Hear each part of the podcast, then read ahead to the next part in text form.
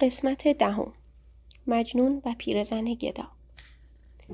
روز دیگر چون خورشید سر از کوه برآورد مجنون از جای برخاست و قصد دیار لیلی کرد. هنوز مسافتی نرفته بود که از دور پیرزنی را دید که مردی را در بند کشیده بود و با خود می‌برد. در راه رفتن شتاب داشت و مردی بینوا را چون حیوانی به دنبال خود می‌کشید. مجنون چون به آنها رسید از زن پرسید این مرد کیست که این گونه اسیر تو شده است؟ پیرزن گفت اگر راستش را بخواهی این مرد نه گناهکار است و نه دیوانه. نه سزاوار بند است و نه شایسته زندان. من بیوه و بیشوهر و او فقیر است و بیچیز. ما به این وسیله به این کوی و آن محله می رویم تا مردم به ما رحم کنند و چیزی به ما بدهند. مجنون فکر کرد شاید به این وسیله بتواند سر از کوی لیلی درآورد. پس به زن گفت کین سلسله و تناب و زنجیر. بر من از این رفیق برگیر. کاشفته و مستمند مایی. او نیست سزای بند مایی. اگر ریسمان را از گردن این مرد برداری و بر گردن من بگذاری من همراه تو میآیم و آنچه از مردم گرفتی همه مال تو. من سهمی نمی‌خواهم. پیرزن خوشحال شد. ریسمان را از گردن مرد باز کرد و به گردن مجنون انداخت و او را به دنبال خود کشید. به هر کوی و برزنی که می‌رفتند بچه ها به آنها سنگ می‌زدند. قافلان میخندیدند و عاقلان میگریستند. ولی برای مجنون هیچ یک مهم نبود. از قضا روزی گذر پیرزن به کوی لیلی افتاد.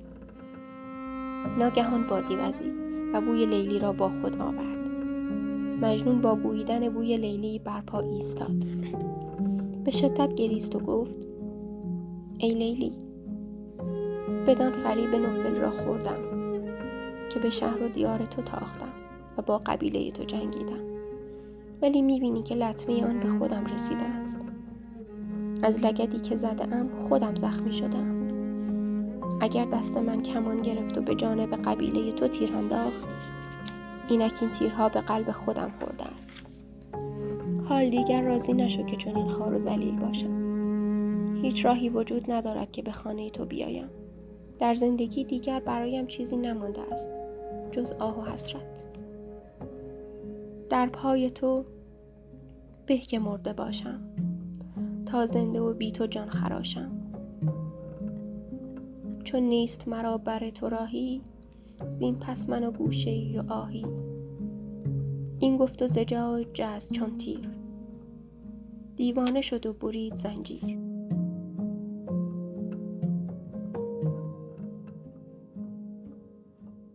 مجنون بعد از این سخنان ناگهان چون تیر از جای جهید و چون دیوانه ای که زنجیر خود را پاره می کند ریسمان از گردن خود پاره کرد و سر به کوه و بیابان گذاشت. این خبرها به گوش خانواده و اقوام مجنون رسید.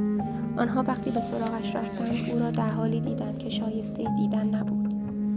منظره غیر قابل تحمل و عجیب.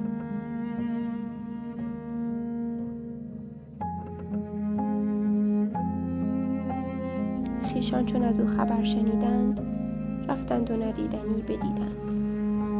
هم مادر و هم پدر در آن کار نومید شدند از او به یک بار.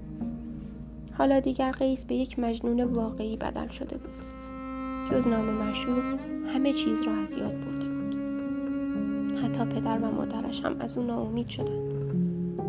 چون دیدند که هیچ کس و هیچ چیز قادر نیست آرامش از دست رفته را به او بازگرداند او را به حال خود رها کردند.